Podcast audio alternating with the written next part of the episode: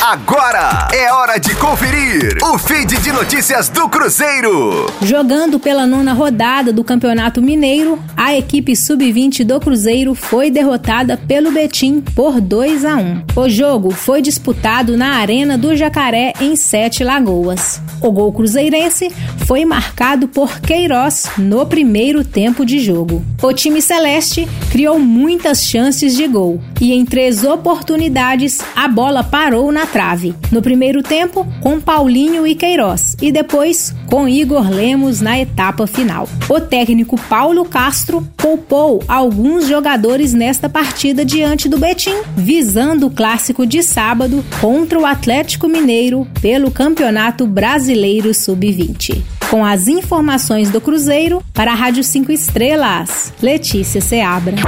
Fique aí! Daqui a pouco tem mais notícias do Cruzeiro. Aqui, Rádio 5 Estrelas.